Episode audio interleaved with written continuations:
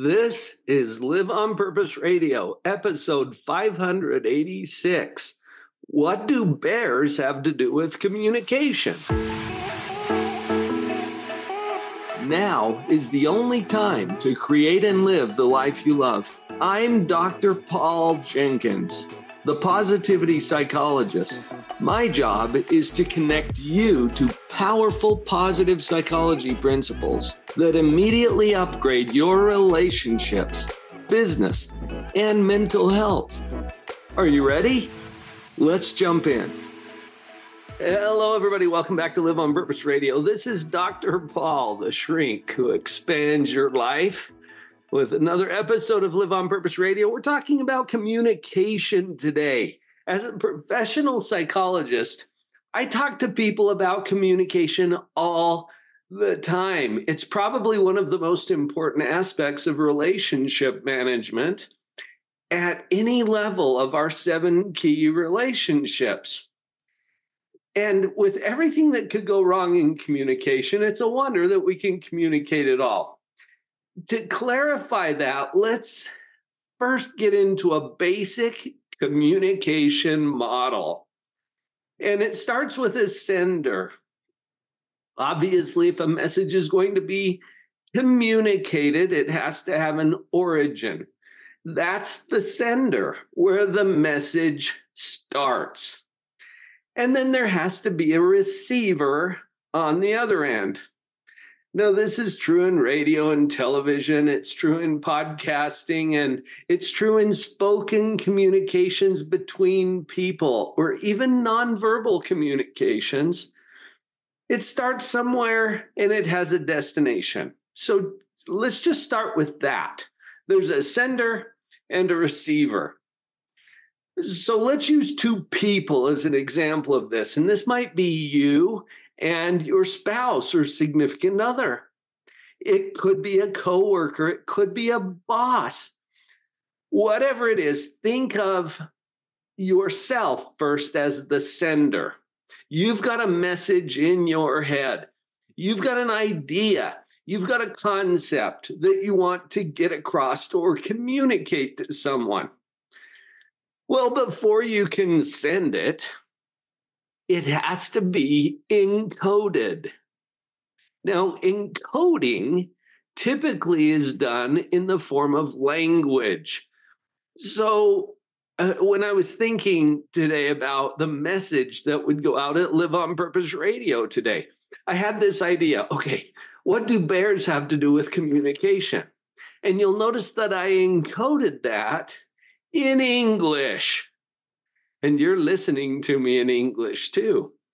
That brings up the next point. Not only am I encoding it in English, but you, as the receiver, have to decode this message. Jos minä suomeksi. Oh, you lost me there for a minute, didn't you? Because I encoded something in Finnish. It's a different code. And I'm pretty good at encoding Finnish, but you're not so good at decoding it. And if you are, you're probably going to send me a message, aren't you? so uh, you have to have both. There's the encoding on the sender side, there's the decoding on the receiver side. You with me so far?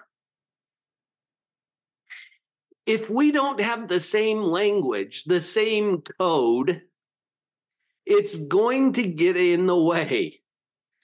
But let's look at another aspect of this too, because between the sender and the receiver is a gap because we don't exist in the same space, right? So you're where you are, I'm where I am. And whoever you want to talk to is not inside of your head. So there's a gap. And in that gap is noise. And there's a medium through which the signal has to travel. So if I call you on a on an old traditional telephone, there are wires that were installed by the telephone company. And that's the medium through which the signal travels on an old traditional telephone. Well, nowadays, we use a lot of wireless communication. But there's still a medium through which that signal travels. There are energy waves that go from the sender to the receiver. So as you picture the model, sender, receiver, the sender has to encode the message, the receiver has to decode it, but before it even gets to the receiver, it has to travel through a medium that is complicated with noise, interference, resistance, things that weaken the signal. So even if you're talking to your spouse in your home, there's a gap between you and your spouse, and there's air in that gap. And that air is filled with noise.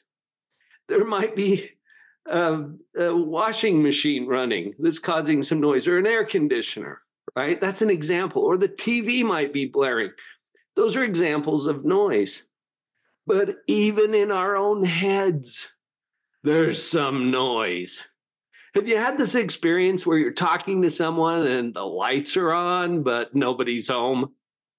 You can tell that there's all kinds of noise in their head, or maybe you, as the sender, are thinking of other things.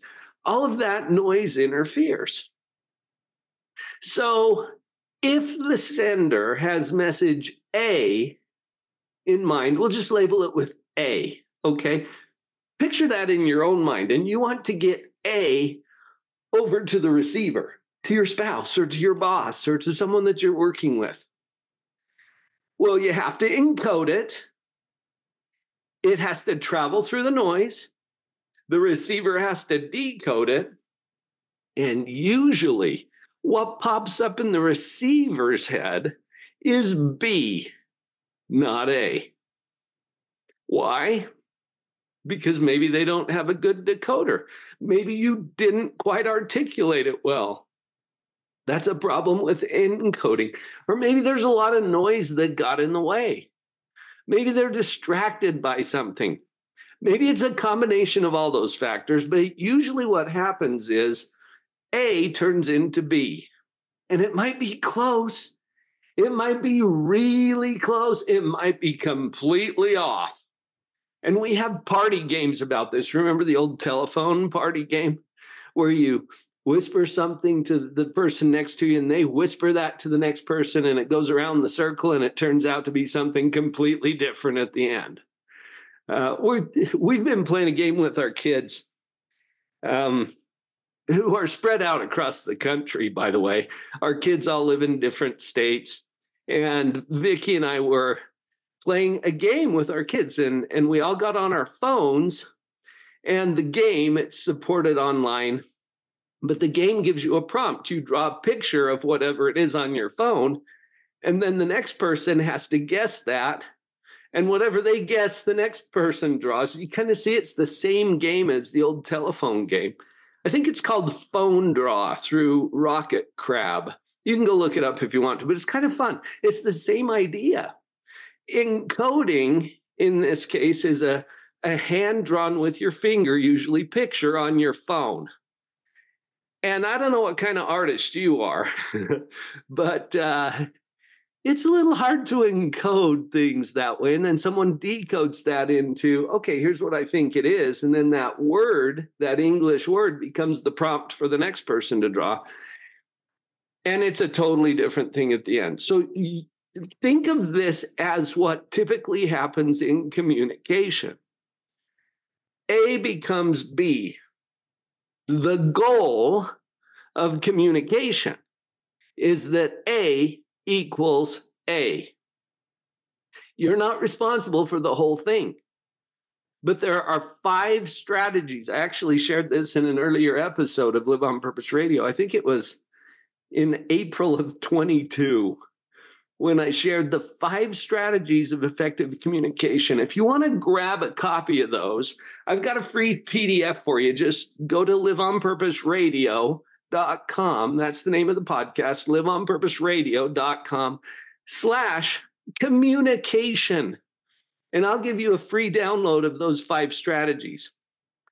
Now, to today's topic what do bears have to do with communication? When you get the five strategies, you'll see that I've referred to bears there. And it's because of this.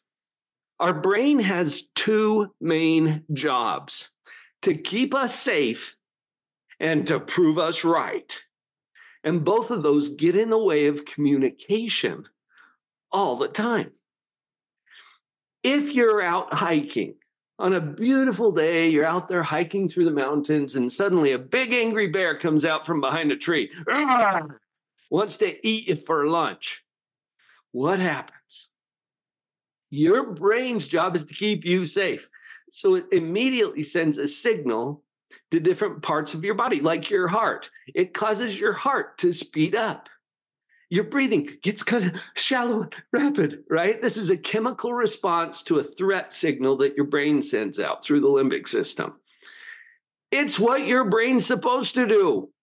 When you see a bear, you're going to go into your fight or flight mode and you need to do that. What happens if the bear shows up and you're like, huh, you sit down on a on a log, you know, think it through. Hmm, I wonder what's going to happen. No.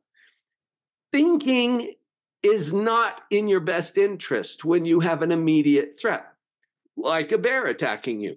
And your brain, in order to preserve your life, kicks you into fight or flight mode and it shuts down your thinking and and we're off to the races okay with a fight or flight response let me ask you this in which of your seven key relationships now you're wondering what are your seven key relationships? That's another episode. But in which of your key relationships will fighting or running away make it better? And do you notice that in most of your key relationships, the ones that are important to you, either of those will make it worse? Typically, right? In a marriage, fight or run away, or you don't like your choices.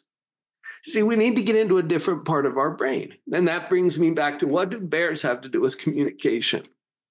The five strategies of effective communication are first, don't be a bear. If you show up snarling and baring your teeth, that will have a very predictable fight or flight response for the receiver because now you are encoding your message in threat. Are you with me? Strategy number one don't be a bear. Strategy number two might be even harder. don't see a bear. Let's say that your spouse shows up snarling and baring teeth. Yeah. Okay. They look like a bear. They ignored strategy one, perhaps, but maybe they're not listening to this podcast and they're not as enlightened as you are. They show up as a bear. Well, your job now is to not see a bear. How many of you are actually married to a bear? I've asked this in presentations before, and hands start to go up, right? And I'm like, don't answer that so quickly that you are not married to a bear. And you don't work with bears either. Now you might be thinking, ah, oh, you don't know my coworkers, Dr. Paul. Look, they're people. All right. They are humans. And in the case of your spouse, this is a human that you love and that you intentionally chose to spend your life with. This is not a bear. Well, they look like a bear. I know. That's why your job is to not see a bear. Uh, my buddy Emil Harker, who's been a guest on this show before, a talented therapist and an author. And he wrote a book about how you can turn conflict into closeness. One of the main strategies he shared is to assume positive intent. This is simple. Simple and easy aren't the same thing. Because if someone is baring their teeth and snarling at you, it's hard to assume positive intent. But if we get to the root of it, remember this hurt people hurt people. And when people are feeling hurt, their brain's job is to keep them safe and prove them right. So they might start snarling and growling. Well, that doesn't mean that they want to harm you. It probably is a self protective device that their brain is kicking in. They're being human again. So it's your job not to see a bear. Now, that's what bears have to do with communication. And I've only covered the first two strategies.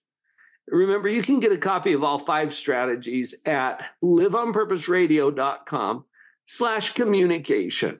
Okay, I've put together a PDF that describes the, the five strategies of effective communication, or you can go back in the archives. I talked about that on an earlier episode. Today, we're focusing on the bears. Don't be a bear and don't see a bear.